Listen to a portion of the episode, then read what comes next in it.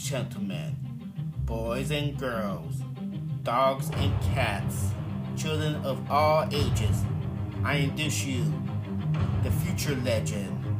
He is the host of Let's Talk Podcast, the one, the only. I introduce you, Philip!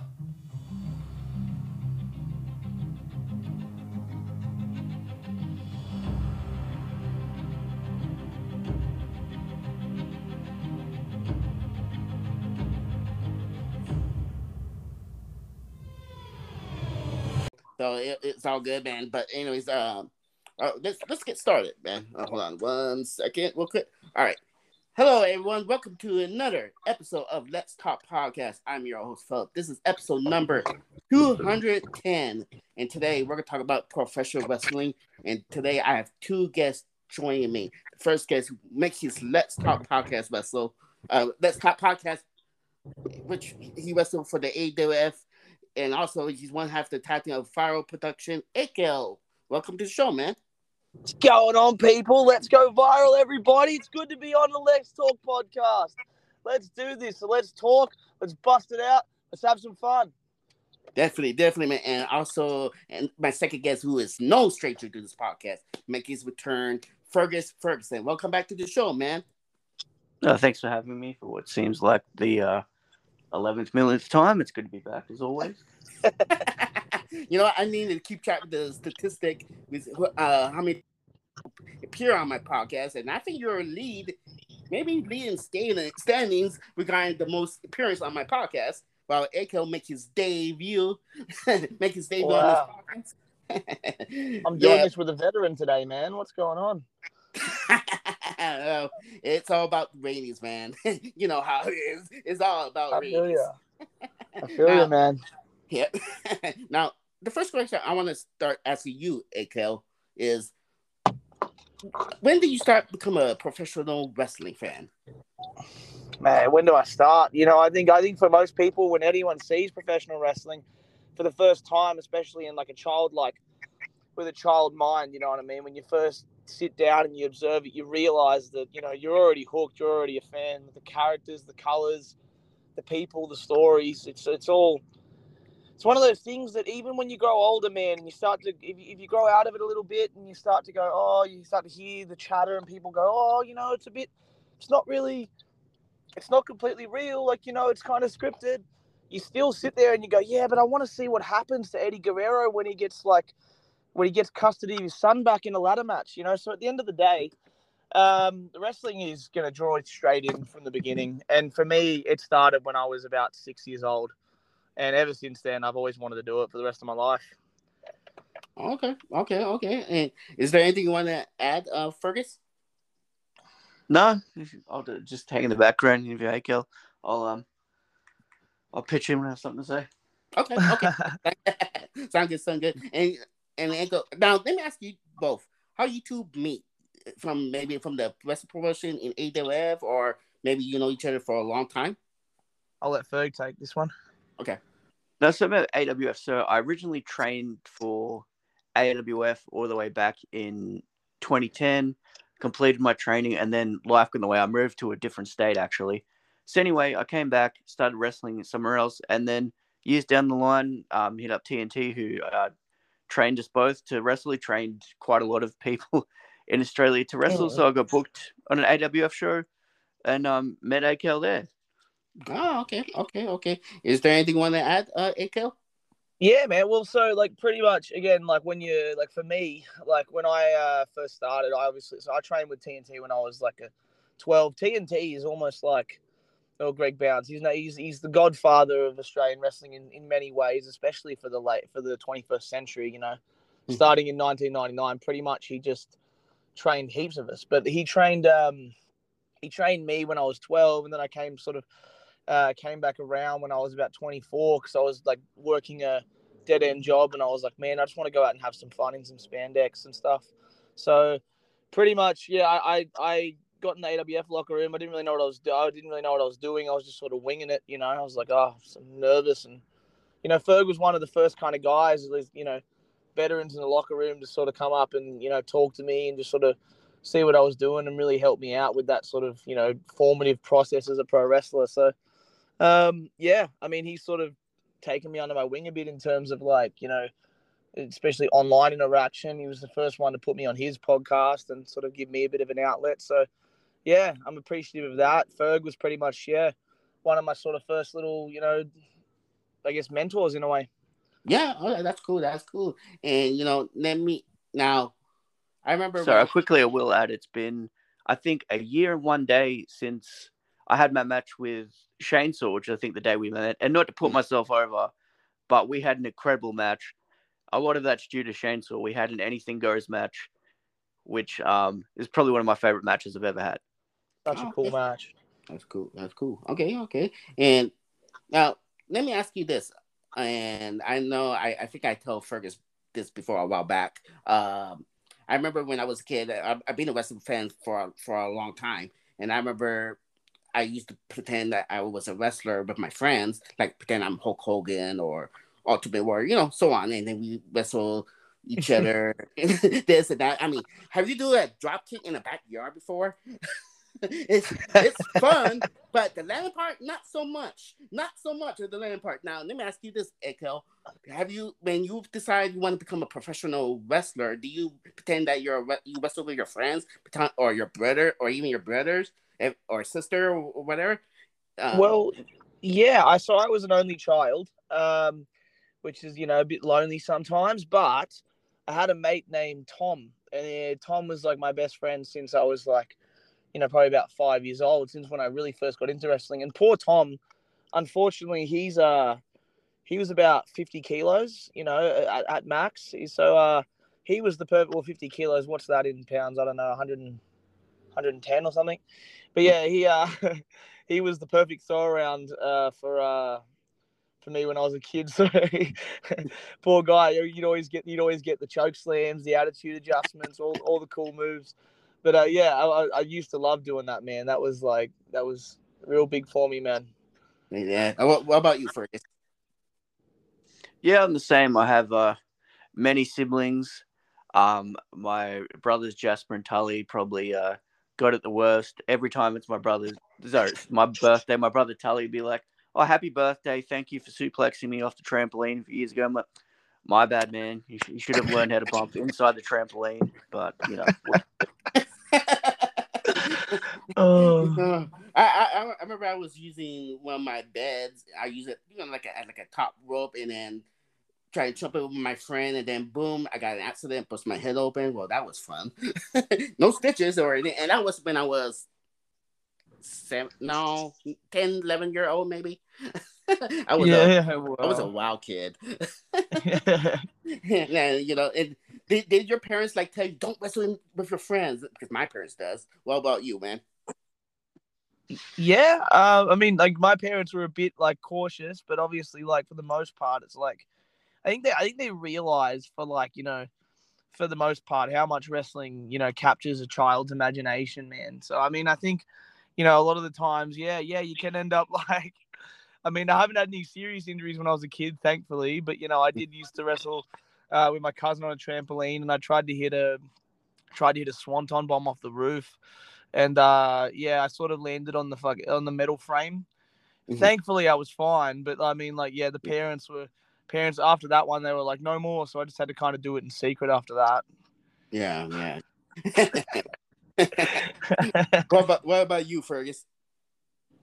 Yeah, pretty much the same. Got to a point of like, stop throwing your brothers off trampolines and stuff like that. I'm like, yeah, okay. But remember, mum always said, oh, like, how would you like if someone that was like big and they started throwing you around and stuff? And then I got into pro wrestling, and that's basically what happens, and I enjoy it. So, yeah. Now, Ekel, when you start watching, the first time you start watching professional wrestling, do you remember what's your favorite first match you have watched? Uh, yeah, yeah, I do. Uh, I actually watched it last night. Um, because I I used to. I started in 2004, so like the ruthless mm-hmm. like aggression era, which like you know Eddie and Kurt Angle and stuff like that, people like that. But the first, I used to. I went back and backdated and got all the DVDs.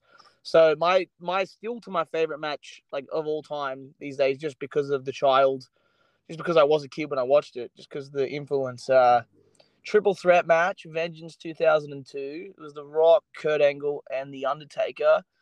It was a Oh. nuts match, man. They were all hitting their finishes on each other, and it was just so, so entertaining, man. So that that's my favorite match, Vengeance 2002. I reckon it's the best. That's an incredible match. match. Thanks, man. yeah, okay, okay. Uh, is there anything you want to add, Fergus? No, I'll just say that match was great. That was it.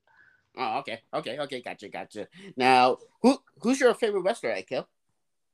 Well, today, um, um, of all time, I mean, in terms of influence, I mean, probably like Kurt Angle's always been that guy up there, like that good Okay. heel, like that good heel, and good good athlete too, Yeah. like good good athlete, and always prepared to take the big bumps, and especially in that area, he was a bit of a, um, in that formative era where I watched it, he was like always ready to take the huge bumps, and he was sort of like on a and unfortunately, he was on a bit of a like a pain pill addiction at that point, so he was just sending it just constantly, just doing crazy stuff.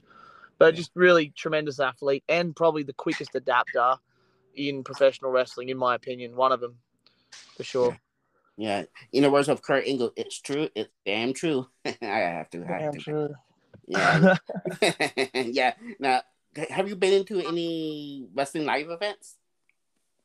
Uh, yeah, I, I have. So I, I've been to, um, thankfully, because my dad, uh, my dad was a milkman and he sold his business uh, around 2010 and he always wanted to go overseas. He was a big wrestling fan too. So we went to uh, WrestleMania 28, 29, 30, and 32. He just got the bug, man. He just wanted to go. And I was like, yeah, of course. I'm not going to, not going to say no to WrestleMania. So we went to those and then, uh, I've been to a few WWE live events when they came out in Sydney and stuff, and then I went to uh, Road to New Beginning in the uh, in Osaka in the, pre- the prefecture hall. Um, saw like a Switchblade Jay White, who's a New Zealand Oh. wrestler. He won the title Mm. um, that night, but he only held it for a month. But you know, at least he had it for that night. Yeah. Yeah, okay, okay. And, and let me ask you both. Um, how often did WWE go live events in Australia? Oh, Oh, well, it's like just once a year. it. now. Yeah, it's what it used to be like um, twice a year, and then Mhm. they do more venues. Now it's just well, before COVID, it was basically once a year, but they haven't been down here just because up until recently, it's obviously a pain to travel down here and stuff. But it'd only just be once a year, and they do like um, three shows in a row. I don't know how they did it because they do like Thursday, Friday, Saturday, wrestle, travel back on the Sunday because of the time difference. You'll it'll it'll work out for you, and Yeah. then go back and do Monday Night Raw. I'm like, how are you not just incredibly tired and sore? Because at Oh. minimum, it's a 13 hours flight from LA Yeah. to Los Angeles. That's just to get to Los Angeles. You might be wrestling in like New York City. It's another like hours long flight on top of it. So yeah, imagine that uh that tour they do. It's grueling. So they're like, I can see why they're like, yeah, we'll just do it once a year.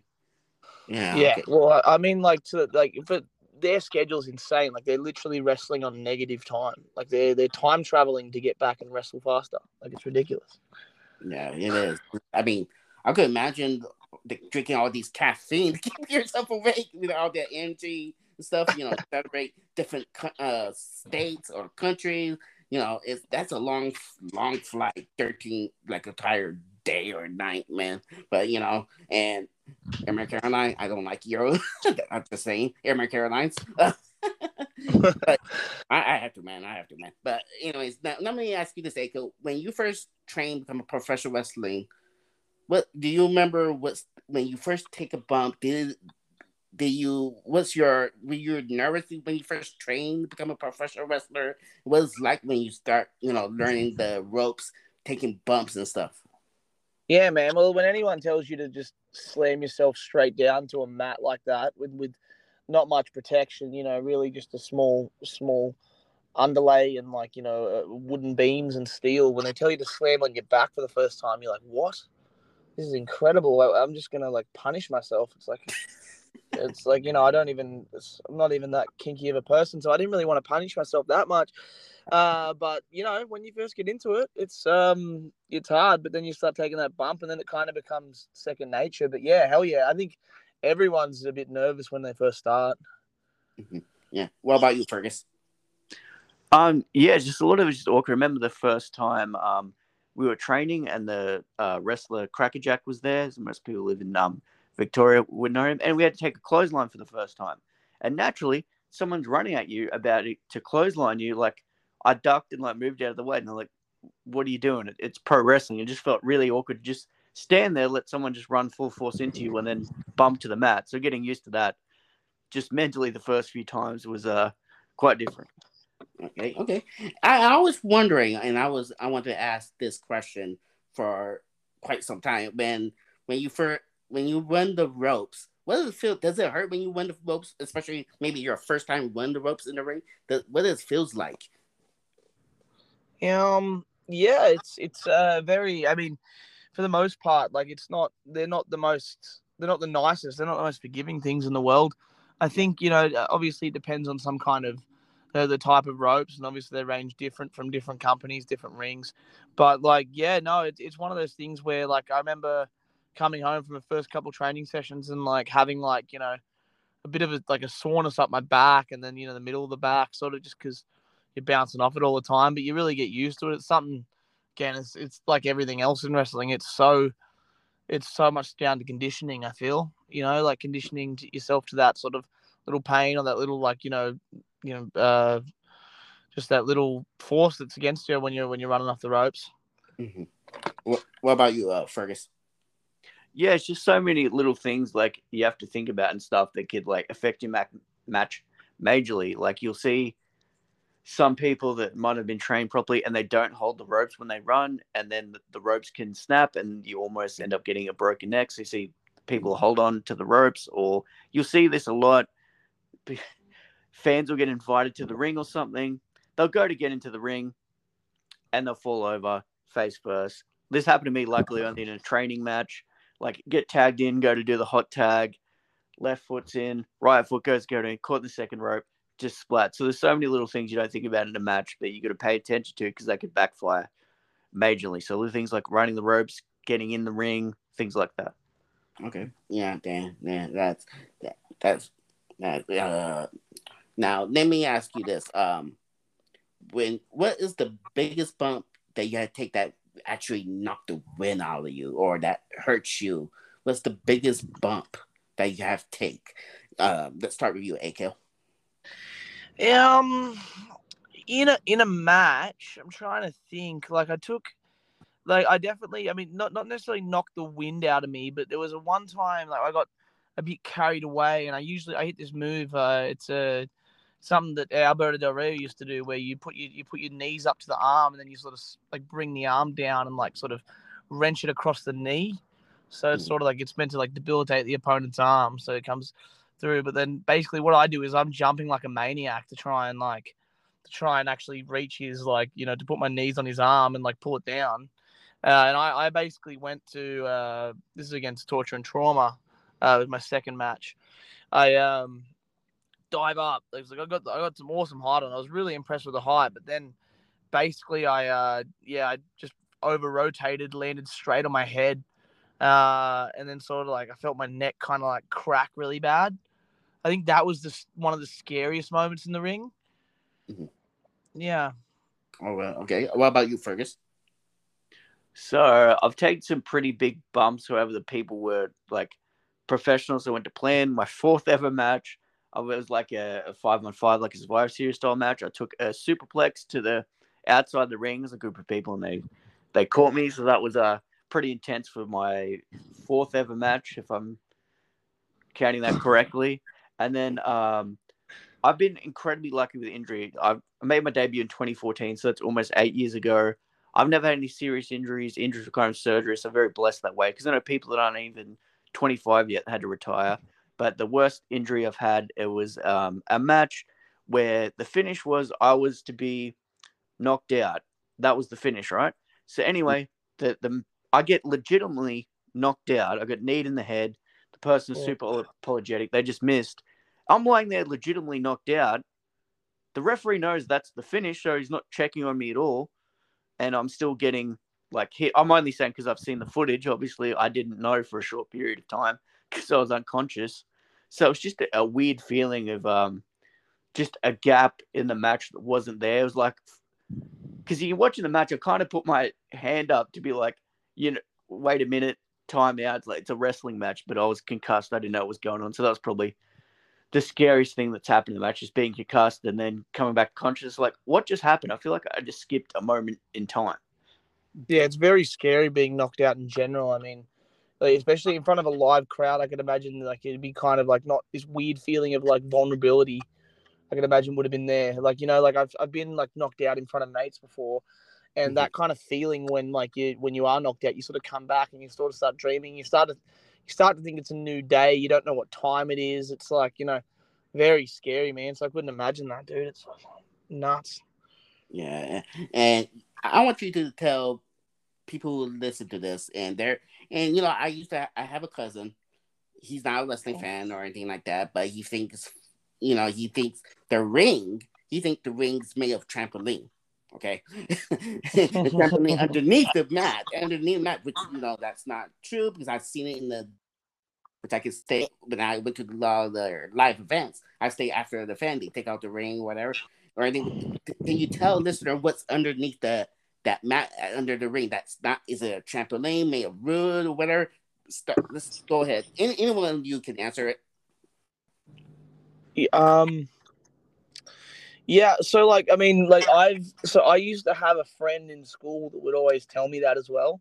Mm-hmm. And I'd always have these these stupidly long debates. Like there's like why did I have to debate this for so long? Because I just just left him in his ignorance. But like yeah, you know, so at the end of the day, like, cut off then, so I'll just interrupt and say it's mostly wood and canvas. Trust me, it isn't soft. Some part of me just wishes it was a trampoline because the amount of injuries and just soreness you get, and even deaths that happen in professional wrestling. That match, that mat, I should say, is not soft whatsoever. So I have no idea how people get this idea of it being trampoline without being just completely injured, uh, ignorant because there's been countless injuries. People have been paralyzed seeing them at things like that. So I think it makes it more than obvious that it's not a trampoline. Yeah. Yeah. It, was there ever a moment where you thought it was a trampoline, Ferg?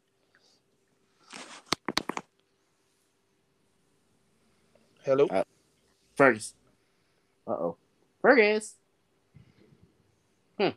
Fergus, can you hear me? I think. No, I'm not sure. Yeah. Anyway, yeah, but yeah. Anyway, I went long, long debates with this guy. Like, I just like you know, like, you know, and I was like, you know, there's, there's no way. Like, it was just, just annoying, and it just sort of, uh, you know, I think people expect, expect, you know, it's very, wrestling is very real, and it's very, it's, it's very, you know, claimed to be fake. You know, and that's the things where people, people can't comprehend that we're just sort of landing on like wood or like beams or like anything else, and it's just I think it's just more than anything, it's it's it's kind of uh, it's a testament to you know a lot of people that, that do that, especially day in day out. You know, they can people just can't possibly believe that they're they're doing that to their bodies, but yeah, they are. So, if anything, it's a compliment. Yeah, definitely. And you know, um, first off, we lost Fergus Ferguson, and give me a second. I try to bring him back with this link, and I can get the link. Oh, that's that's not good. I'm sorry uh, about that, man. Let me, let me, no, you're. Hold on one Well, we can. Do you, do you want to just uh, we'll do like like pause it? I'll sit here, and then when we get Fergus, we'll start it up again. Um, give me. Uh, okay, I think I got it. I got it. Okay, never mind. I got. It. I, I'm gonna send the link. I finally. Okay, there we go. Okay, I already sent the send the link, so um, you should be rejoining soon. But we'll go ahead uh continue this uh continue this, and then once you join, well, you know, whatever. but anyways, now, yeah, now some a lot of people, you know, I, I have some family members who say wrestling's fake, this and that, whatever. And while I've learned how the professional wrestling works or anything like that, I, the way I feel it, I feel it's not fake, but it's scripted. But whatever they take bumps or whatever, it's real. Um, if that makes any sense. What do you think? Um. Fergus, can you hear me? Uh, I'll just I'll, I'll I'll well I'll um pretty much just like for that part. I mean, I guess you know for those people, I mean, you got to sort of leave them in that in that sort of world of belief. I think the, the the art of wrestling in a lot of ways is, you know, when people go to a show and like they go, oh, it's just fake. You know what I mean? I, I think when they when they when they go and they experience something like that, and then and then they they have that that thought process, and they start going to a show, and they go, "Oh, that must have hurt." Like I was at a show the other night, and um, my mate, uh, he wrestles under the name Mikey Lord. We uh we were in a position where like the whole show we are putting on like a little fun show for this Mexican restaurant. So it's a Mexican restaurant that also had wrestling, which is how how cool is that? Like you know what I mean? First of all, but there's a lot of kids there, and a lot of the kids are saying, "Oh yeah, but that doesn't hurt. This is fake, whatever." And then we got to the main event, and then this guy, uh, Mikey Lord, he takes the craziest bumps out there. Like he, he'd fly off a ladder, and then he'd nut himself on the top rope. He'd he just like land straight on the ladder. He'd do a back body drop onto the ladder, get suplex onto a ladder. It's just a maniac, man. And then when people saw that, they were like, it was actually a good thing to have as the main event because people walked out of that show respecting it a lot more because they were like, wow, all right, you guys, you guys actually do this. You guys actually hurt yourself. And I don't, I don't think, I don't think people really realized that until sort of that sort of thing came on, you know. Yeah. But at the end of the day, it's, um, you know, it was sometimes wrestling's got to do that. Sometimes wrestling's got to trick up people and go, oh, wow, this is actually real. And it's kind of a, you know, it's um, it's one of those things where it makes everything feel like you know, a bit more authentic. Yeah, it is. It is. Yeah. And yeah, uh, Fergus, I don't know you got that question, but I was asking. Um, there are people, and I, I have some family members who say wrestling's fake, this and that, whatever, you know. And and when I learned more about how the professional wrestling business works or anything like that. I don't I don't feel that fake my my feel of things regarding professional wrestling. I, it's not fake, but it's scripted. But when wrestlers, superstar perform, I should say performers who take bumps, that's actually real. They you know they're receiving injuries, this and that. You know, before in the past. What what do you think, Fergus? Uh, firstly, I'll just say with Mikey Lord, these are really fun to watch. I went to uh, a show just as a fan. I brought my friend with me. Um, and Mikey Lord, like I really enjoy watching because you never know what's going to happen in a match. If you know the know the card, what's happening, like he's just basically just get you know there's going to be some insane spots. Put it that way, but he's legitimately have no idea what's going to happen. It makes it highly and Mikey Lord highly entertaining to watch. Secondly, I've said this analogy before, but I think if it's best, there's this book the Giver. It's also a movie, so um, all the people in The Giver they can only see in black and white. They have no emotions and stuff. And then one day the character Jonas goes out and he sees color for the first time. Anyway, he goes back to his town all the people are seeing black and white, and he's desperately trying to explain what color is to this person sees in black and white. And he just like how do you explain that what that is to someone that sees in black and white, like trying to describe color? And it's just like that with pro wrestling. I feel like you either get it, you can see it, or, or you don't. Like no explanation will do, or people just get it instantly. So like I've tried and tried, but some people they just they they just can't see the color. Yeah, gotcha. I gotcha. I gotcha. Yeah, it's so true. Yeah, and is there anything you want to add, Echo? I mean, no, yeah, that's that's perfect. That's a perfect bow on it, man. That's exactly what it is. Yeah.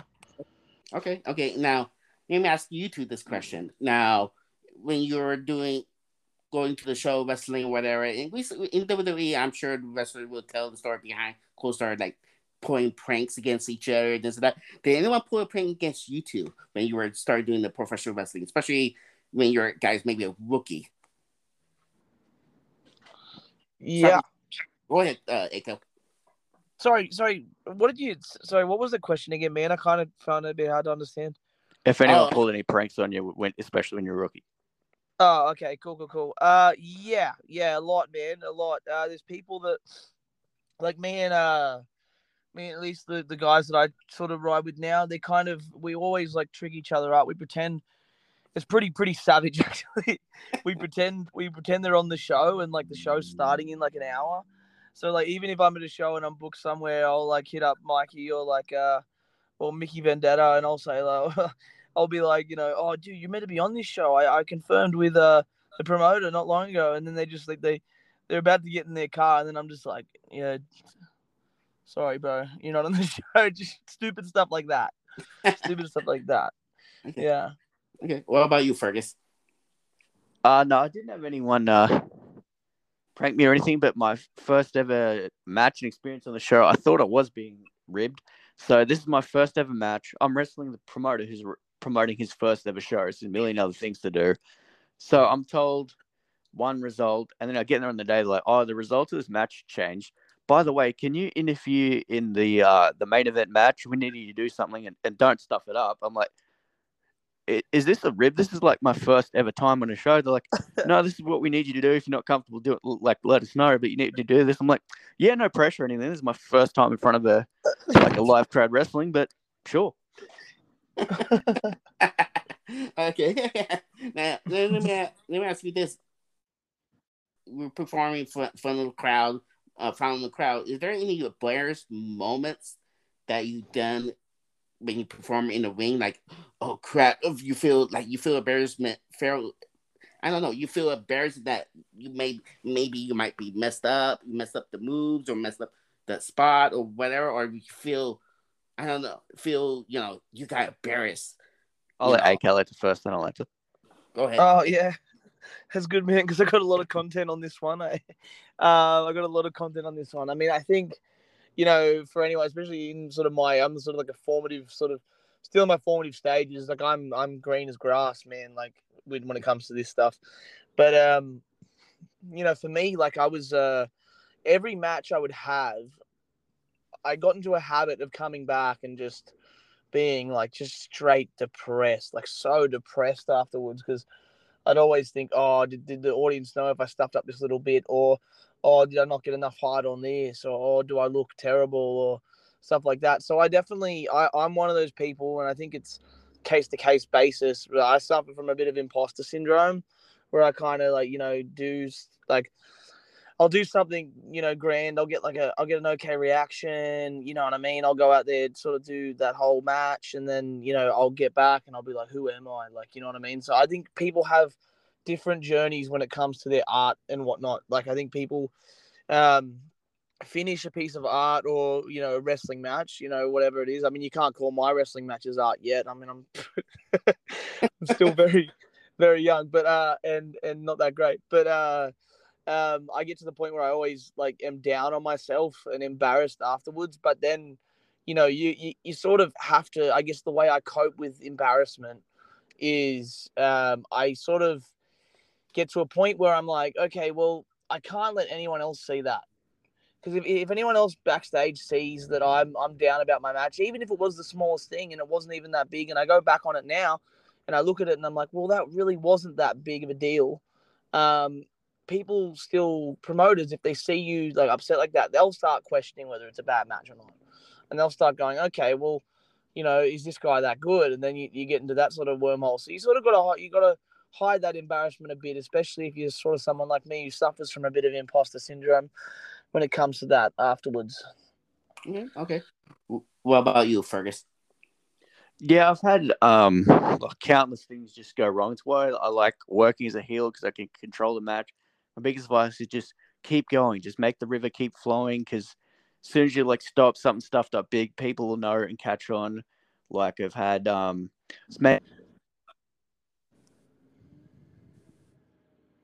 Um. Oh. Yeah, I can hear you. Oh, sweet. Yeah. So, like, I was making my big return when I was doing the whole uh, presidency angle, and the whole thing relied upon me being the first entrant in this gauntlet match. So, anyway, I'm about to come out. My music doesn't hit. Someone else's music hits. And they just looked at me like, what do I do? I'm like, just go out. I'll cover for it. And then another show. Um, so, I wrestled a um, no disqualification match against Delicious. We had a great match. And then after it, um, a wrestler interfered in the match. It was meant to lead into a tag team match. Got legitimately injured. Go to an intermission, and they're like, "What do we do? What do we do?" I'm like, "I'll cover for it." And I just came out, cut a promo saying like, you know, he's been injured because of this reason, because of this. No one knew that something had, had gone wrong, and we just changed it to a handicap match on the Mhm. spot. It's just things because not to discredit um indie promotions, anything like that, but obviously we don't have a huge production team like WWE does. We don't have a six second delay to cover for things going wrong. We don't have a million backup microphones, or especially do a lot of promos like I do. So many things can go wrong, like your audio cut out. You just got to learn to cover with it. It's, just it's just pure chaos, and I enjoy it because anything can happen Yeah. when it's live, and it's not like you just Mhm. like it's not like filming a movie. You're like, oh, cut, we'll do another take. Like you got to keep going. Yeah, yeah, gotcha, gotcha.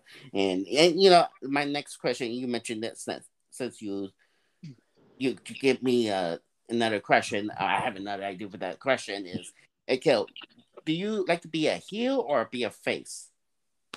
Well, I um I like I debuted as a baby face. I've only really ever been a baby face, and I think um I think that role kind of suits me all right for now. I mean, okay. I, I I don't know. Like, I think for me, like I always like you know I sort of envision what it would be like to be a heel and everything, and sort of run it through. But you know, as someone starting up again, like Fergus was saying before, like you know, a bit of insider like talk. I guess people um, you know, heels control the match. So, like, you know, for me, like starting up, it, it's probably better for me to take the lead of somebody else, be that baby face, and sort of try and, you know, I, I, don't know. I've always, I've always sort of worked better trying to get people to like me than to hate me. But I think, you know, maybe, maybe one day, like, it's always there, and I, it's always a very integral part of wrestling to be able to try and work both. But you know, right now I'm a baby face, and uh, the, the the pluses of being a baby face are like,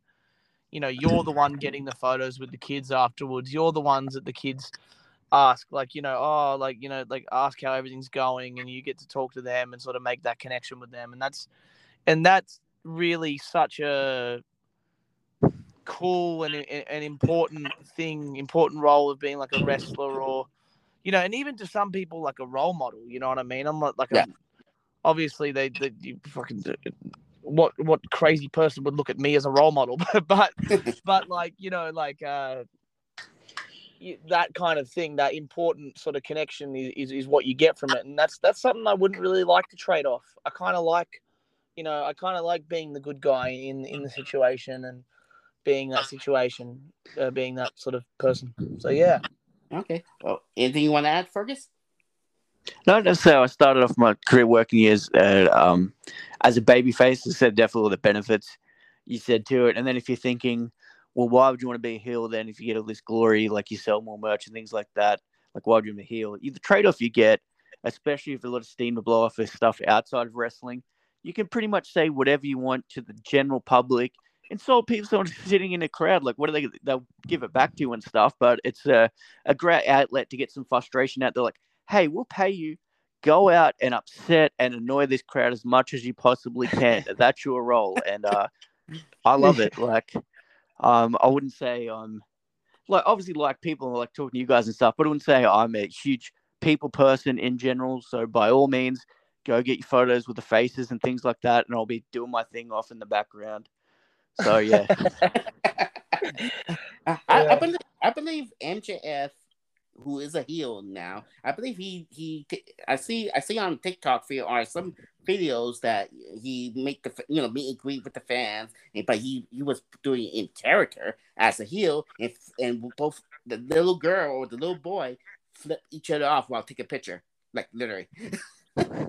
yeah. like, like, flipping each other off. I mean, and I and you know MJ, who's MJ. I'm, I'm sure being heel is pretty fun, and also being a face as being fun too. But because I would look at, like I know I don't know you're you're a comic fan, like you know, in a DC or Marvel co- comic fan, but you know, for face as a superhero, which people get behind, you know, if that makes sense, or heel as a feelings. Yeah. In, what do you think?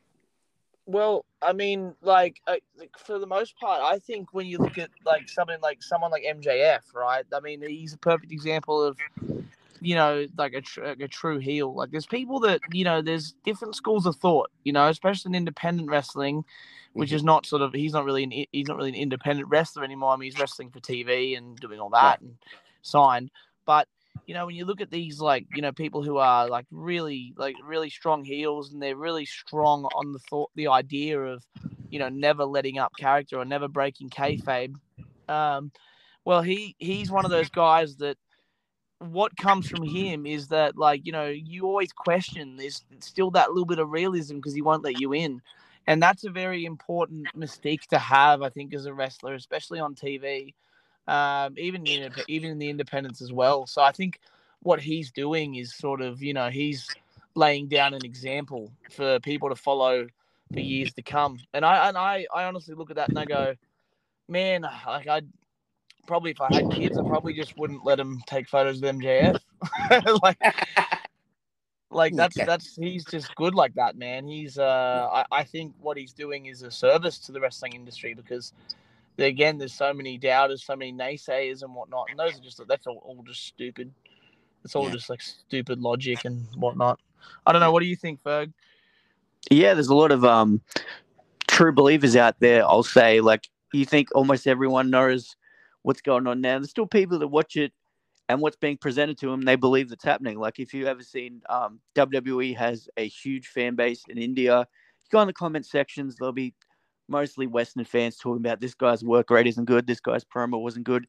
See Indian fans like, oh, Roman Reigns only won because the Usos came out to help him. Oh, he should have put this hold on, and you should have put this, and you just let them enjoy. You don't want to be the person like, oh, you know what's really going on, don't you? Like, there's so many people. I remember, um, I've had this happen a few times at my workplace. It's a lot of people, God bless them, know I do wrestling, but they don't really understand. And if someone said to me, "Oh, how'd your match go?" I'm like, "Oh, you know, I, I lost the match." They're like, "Oh, you really need to step your game up." Like, what happened? and I'll still be like, "Oh, you know, it is what it is." Like, I tried my best. Like, you don't want to like pull the curtain back for people that haven't ever pulled back for them yet. Put it that way. Yeah. Yeah. Got you. Got you. Now, now, let me ask you this: Is there when you were watching professional wrestling, you, when you decided you want to become a professional wrestler, and when you start training, is there one certain bumps or certain move like? Let, let me give you an example. Me, maybe if I want to become a professional wrestler, the one move I, I'll be nervous about is the pile driver. I mean, look at what happened with Stone Cold, the pile driver. Um, Is there one specific move or bump you do not want to? Um, go. You you start, um, Fergus. Um, so as I was saying before, I've never had any major injuries, and I've said to people that want to give me some ridiculous bumps for this match, they'd be like, "Oh yeah, I'll drop you on your head, then drop me in the head, and then bump me onto the floor and all this stuff." And I'm like, "No, we're not doing that. I don't care if it gets me heat." As I said before, I've never had a serious injury. It doesn't mean I don't want to take bumps, but like work smarter, not harder. But um, there's a lot of moves that maybe don't look that painful on TV, and you take them. Like for example, the um, the Finn Balor double stomp thing. I don't Mhm. think that looks particularly great at times. It definitely doesn't feel great either. So I feel like the payoff with that. Um, the fisherman suplex. I feel like any move where you're not doing a full bump to absorb the impact, probably I, I think feels the most painful to me. If we're trying to explain it, because you don't you're not absorbing the impact in like a hook move or something that makes the most sense. So yeah, some moves I've I just feel like not that I don't want to take them. I just think like it doesn't look that great and it's incredibly painful. So we'll do something else. But yeah, once you know what you're doing, you just be like, look, we don't need to make take 50 million bombs. I especially get those people that are older or older than I am. Like I'll work someone and be like, yeah, that's good. I'm not taking uh, many bumps. That's fine. We can work with it. Like for example, I wrestle as a cowardly heel at um, Kingdom where I majority wrestle and stuff. It doesn't make sense for me to be going out there and like doing a million flips and bumps and things like that. Like you got to play your gimmick to your to character, which I think pays off to your longevity if you can you can do that without like killing yourself all the time. Definitely. Yeah. Okay. Okay. What about you, Ekel? Um, yeah, so I mean, like for the like for the most part, when it comes to like when it comes to like certain moves, I mean, I always thought like uh, I always thought in my head, like I was like, well, you know, like there's a lot of what's how do I explain this? There's a lot of pressure, especially from when you first start, and I'm Mhm. still sort of feeling this in a way of like people wanting to give certain like do certain moves or do certain things, and people that want to you know, wrestle a bit crazier. And I, I'm, I'm, I'm just lucky. I'm just lucky that I've had people like you know that are that have been in the business way longer than me, going, you know, this is your body. Like, so first of all, this is your body, and you don't need to, you don't need to take this if you don't want to. And uh, that's been really awesome. When it comes to moves that scare me, like you know, I mean, there's there's fucking there's t- there's tons of moves that scare me, like still scare me today. Like you know, Yeah. pile driver, I wouldn't be necessarily happy on taking that. Canadian destroyer on the apron, probably not.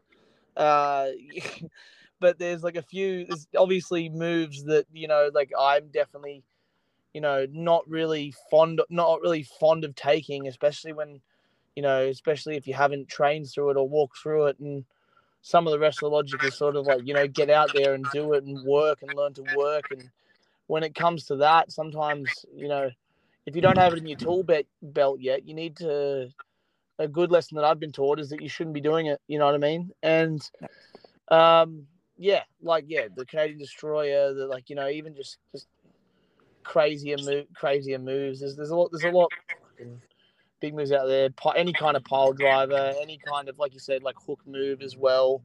Um, any kind of move where like you're sort of like you know diving to the outside. You know, like you know, if I'm not going to do like a tope suicida personally, like especially weighing 105 kilos. You know what I mean? Like it's just right. Yeah. So the few moves like that, really. Okay. Okay. Now, here's this question I want to ask you too. And let's say you two let's say the WWE sign you two or or sign both of you or AEW or even New Japan Pro Wrestling, is there any performers you want to work with to, to feel against, you know, feel with? Um, and start with you, Akil. Everyone, man. I mean, I mean, with the element that I'm with, with the element that I'm sort of going for right now, with the character and everything, I sort of, I would like for something. I, I, I would definitely I I look up and I sort of fantasize at wrestling some of the good comedy guys, like especially some of the comedy guys in England, even like you know like like from Japan, like you know like people like that, Kikutaro, you know Colt Cabana who's in AEW now, like people like that that are. you know they really get the art out of making people laugh, making people happy. You know like there's something like that is the element of comedy is is something I I always I always look at the comedy wrestlers first when I when I think about like dream matches and stuff. But I mean, you know, I think Brock Lesnar's definitely been on my radar for a long time. So, you okay. know, that maybe that match down the line as well.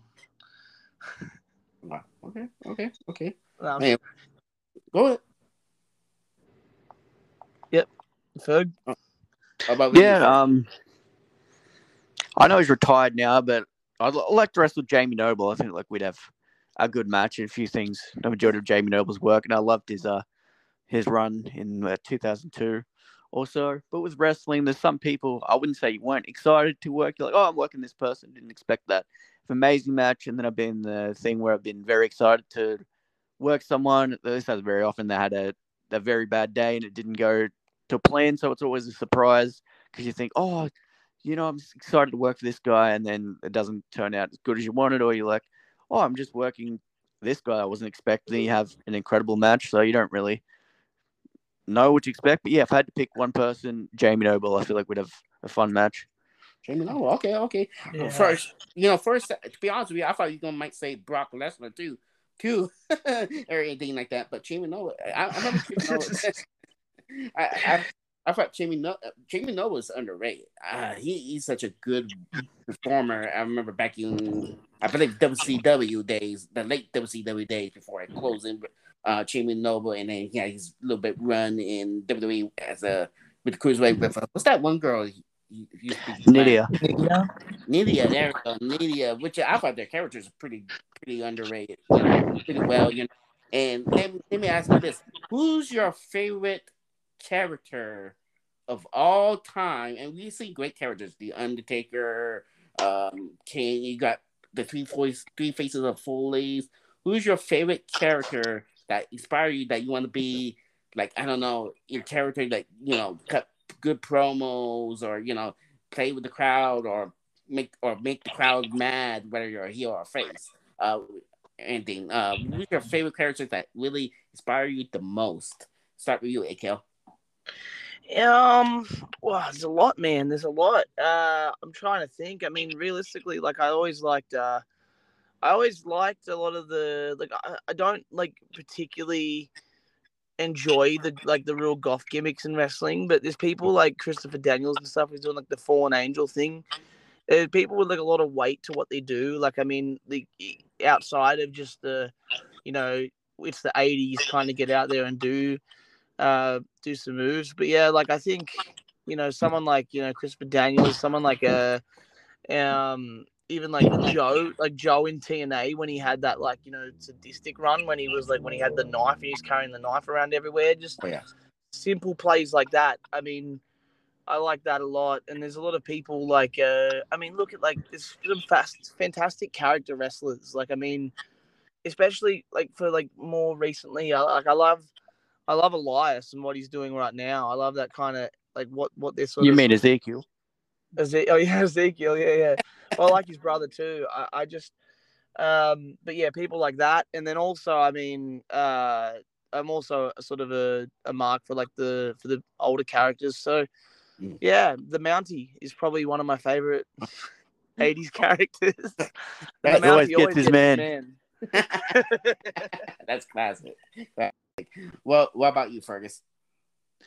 Um, yeah, there's a characters, um, is my dad's favorite wrestler, Goldust. Um, so back when I started watching, so late 2000, 2002, him and Booker T were in a tag team. They just had some absolutely hilarious moments. I really love R Truth's uh, comedy stuff. A little bit underrated because most people have only seen R Truth's uh, like comedy stuff. He had a fantastic uh, heel run um, with John Cena, and he like anyone remembers he smoked a cigarette in uh, a stadium in the UK and really upset this woman, and he was obviously K-Kwik, and he had a great run in NWA TNA at the time. So in terms of just characters, goes your Goldust, uh, Truth, Santino. The um, in terms of just characters, yeah, people like that I really enjoy. I think they're really versatile.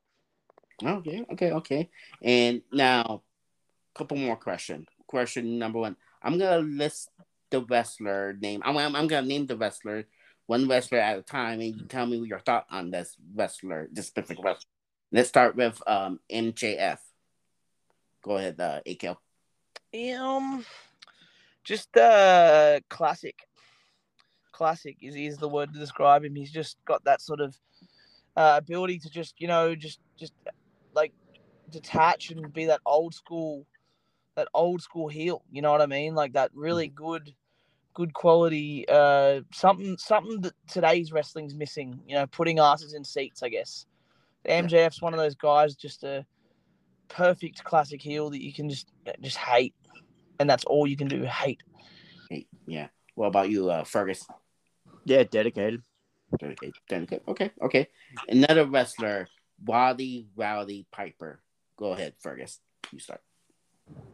Oh, incredible. Um, so when I first started, I mean, I still wrestle in killed in some promotions, so he was just a, a fantastic heel. Um, I remember when I wrestled one of the matches and the fans came up to me and um, made a compliment comparing Rowdy Roddy Piper. And I was in, incredibly you're honored. He's just um, also just an incredible heel like uh, MJF is. Okay, okay. What about you? Uh, he's a motor mouth and he's authentic and he's one of those guys that just he, he just knows how to draw heat completely. And just uh, also for his look and everything back in the day like he wasn't you know he's one of those guys that made the most out of you know his body wasn't wasn't like you know a, Hogan level body but he made the most out of really getting people to despise him. And yeah he just uh, true and authentic. Okay, okay. And another one, Bret, the Hitman Hart. Start with you, uh, Akel. yeah, technical, just technical, just great, and just uh, almost that kind of guy that was, you know, it's it's like that meme man, like it's still real to him. You know what I mean? It's still real to him. Damn it! Like he's very good at work and very good at everything. He, he's, you know, the, the staple of how to actually wrestle a complete match. You know, when you look back, you know, encyclopedia of wrestling, you're not going to necessarily put Bret Hart up there for like character. You're going to put him up there for you know the the technical ability and just the the the knowing, like just just full full knowing, all knowing between the ropes, really. Okay, okay. What about you, um, Fergus? Yeah, just professional. Like he gets accused of being bitter a lot, but I can see it from his perspective. Like back in the day, it's no secret that WWF was just a party haven. People are doing all sorts of things, not taking it seriously. He's like, you know, I'm part of this lineage. I want to take this seriously. I want to be safe in the ring. And then he gets screwed around by things. He gets injured by someone that might not have been trained well enough. So I can see why he has a, bit of perspective on things, but I'll just say professionally took it very seriously. Like, this is a job I'm getting paid to do. I'll, I'll do it accordingly. And he was fantastic in the ring. Okay. And one last person, and I saved last, saved last for the best. He sh- which as right as I know as I right now I don't I don't think he's in the Hall of Fame, but he's one of the well I to say popular star or anything, but the one, the only, the legendary, the Brooklyn Brawler. Start with you, Fergus. Oh, it's fantastic. He followed me on on Twitter at one point. Oh. He's one of these people that um, you know, people make jokes about jobbers and stuff or like enhancement talents. And the day, if you want to become a professional wrestler as your job, it's a job. People make jokes about you know people have been enhancement talents and stuff like. All the guys that meanwhile they're living in mansions. They made quite a nice living off, uh, you know, the old pin me pay me. Okay, okay. What about you, Echo? Yeah, and I think he, um, I I think a lot of people go and like look at people like that and go, oh, like you know, they want to, they want to criticize, be like, oh, you know, like they never used him properly, or they, or they never used his full talent, or they never had a run with him, or whatever. But he's just one of those guys, man. He's just one of those one of those workers that are in there. And again, yeah, exactly right. Like he's pay me, pay me. He, he's he's living a good life. Everything else, just a fun character. You know what I mean? Like he just.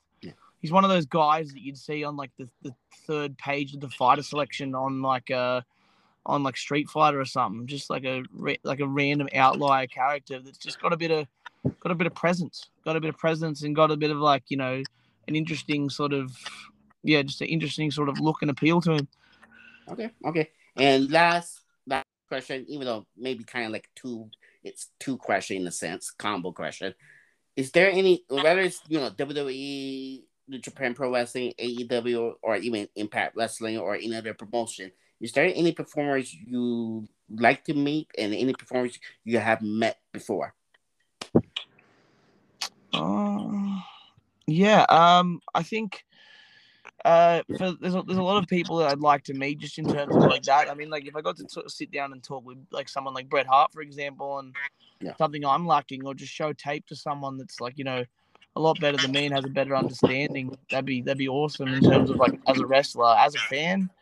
Um, as a fan, someone like you know, someone like Hogan, someone classic. Like I, I like, like just the way, just just how they were larger than life. I mean, you look at Hulk Hogan, for example, someone I'd someone I'd like love to just meet. You know, because it's just such a out there character, true larger than life. You know, him, Cena, you know, people like that. Yeah. Okay. Okay. What about you, um, Fergus? Yeah, I just like to uh, meet and work with um more wrestlers just uh, around Australia. So mostly like I've had interstate wrestled in the state before, but I'm mostly wrestling either the Sydney region or Hunter Valley region. I like to travel around more, get my name like around Australia. That way, if you're like traveling through, like oh Fergus Ferguson on this card, I saw him wrestle in in Canberra or in Victoria or, or in in whatever place. I'm going uh overseas for quite a while, somewhat shortly. So I'm having a break for wrestling because I don't want my luck to suddenly run out with the no injuries thing before I go overseas. So yeah, really train myself up to have a good uh, return to the ring once my holidays up. Okay, okay, okay. Well, anyways, uh, it's great talking to you both. We talk about great in-depth professional wrestling, and you know what? I, let's make it this one last thing. If a- anyone who wants to become a professional wrestler, you, this is your opportunity to give advice. What's the best advice you would give them? Start with you, Fergus. Uh, if you th- if you're not in good cardio shape, you, you thought about it, you're impatient, you're like, oh, I just want to get to it straight away. Depending how um, your level of fitness are, go join a gym, just do cardio for say three months. I know it sounds like a long time, but you might be training for a year before you even get in the ring, and you'll thank me later because they purposely make the cardio drills so people that don't take it seriously quit, and you don't want to be there just exhausted trying to find breath and stuff. So prepare yourself as much as possible, and you'll thank me later because I learned that the hard way and basically improved my cardio while I was there and was a struggle. Okay, okay. Great. What about you? What about you, Echo? Um, yeah, well, professional wrestling doesn't owe you anything. I think that's the biggest. Uh, I think that's the biggest lesson from a lot of wrestling. Uh, pro- professional wrestling doesn't owe you anything. So when when when when I talk about that sort of statement, it's like, you know, you might expect, you know, you might expect the world, or you might imagine be imagining the world in your head, but it's what you can give back to wrestling that really makes that you know experience and journey special. And also, I mean, you know, on that same statement, professional wrestling doesn't owe you anything. You got to also realize the sacrifice. You know, you might see it on TV and think it's cool, but I mean, like, it's whether you actually realize the sacrifice of what you're doing for your body. Where you realize you're going to wake up one day when you're 55 and be a bit sore and go, oh man, I'm um yeah man, I, I really totaled my body for professional wrestling, you know. But you didn't you didn't um it wasn't something it's you should, something you should expect. Something you should understand that it's you know being a wrestler isn't just about the fun and games and the big entrances and everything else. It's it's it's about getting in there and really just you know realizing that sacrifice of what's going to happen because any wrong moment something something could happen and it, it, it's it's life altering. So the people that really, really, really, really love it, you know, they'll stick by it and they'll understand. But for some people that, you know, it's a bit of a pipe dream for them, you know, they'll they'll realize in the first couple of months of training that, you know, at the end of the day, it's not always sunshine and roses. Like it's a it's a big deal. It's a, it's a playing a big part in a community picture, and and that's what the real service and gift of wrestling is. Definitely, definitely. Well, it's great talking to you. We talk great discussion regarding professional wrestling, and and and you're both welcome to come back if you're up to it. Yeah, hell yeah. Hell yeah. Anytime, yeah. man. No, no problem, no problem. And is there anything you want to plug in, like YouTube or podcast or anything like that? Um, yeah, I mean, Life of AKL every uh, is going to come back every Tuesday soon. Uh, I'll be wrestling uh, a few different places. June 11th, uh, if you're in the uh, Sydney area, June 11th, uh, the Great Aussie Rumble. We're going to have a big rumble. It's going to be at Erskine Park Community Hall in West Sydney. Um, and then also there's a few other promotions like on my mind I've been looking at the moment. I mean, Yo Loco, you know, there's a new Mexican restaurant popping up and they're doing wrestling every every week basically. Uh, it's fun time. So if you ever want to get down there, I might be there in a taco suit. I might be doing something else. Um, but yeah, so there's there's that, and then of course just my YouTube, which is just AKL. You can find it there. So yeah. Okay. What about you, Fergus? No, nothing to plug. As I said, I'm on a hi- hiatus to plug my big return later in the year. Okay. Okay. Okay. Okay. Sound good. Sound good. And you can follow me on Instagram, P2H02. Uh, I would say follow me on Twitter, but Fergus know about my Twitter situation. or maybe Elon Musk can bail you out. That, that's how it's going to go through today, isn't it? Well, maybe. I, I hope so. I mean, put put hashtag save P2H10. There you go. yeah, there you go. Yeah, but f- follow me on Instagram, P2H02. That's what I'm posting nowadays. Um, and plus, Let's Talk Podcast has a Facebook page. I post new episode, I know new guests, or any Let's Talk Podcast related, check it out. Uh, also, Let's Talk Podcast is available from all nine different plat- platforms, such which you can listen to all the episodes, including this episode from nine different platforms such as Anchor, Apple Podcast, Spotify, Stitcher, Breaker, Overcast, Pocket Cast, Google Podcasts, and Radio Public. The next Let's Talk Podcast, I'm thinking do it tomorrow night, going solo, which I want to talk about my experience in when I intend to at El Paso Comic Con uh, this past Saturday. So I'm going to talk my experience and I get to meet cool featured guests. I will discuss about that tomorrow night. Also, Saturday, this Saturday night, when my old friend Danny will make his return to, to my podcast this Saturday this Saturday night. And we're going to talk about he could pretty much uh, talk about um regarding he had COVID last year, late last year. He experienced dealing with COVID and much, much more. So stay tuned for this Saturday night on Let's Talk Podcast. So everyone, stay safe. Um, have a good night, everyone, and just remember, as Hulk Hogan used to say, take take say your prayer, take your vitamin, brother. I have to, I have to, man. But anyways, have a good night, everyone. You too. Stay safe. Have a good night, and talk to you tomorrow night on Let's Talk Podcast. Peace out, everyone. Peace out. See you. Thanks for having me. Thanks, brother.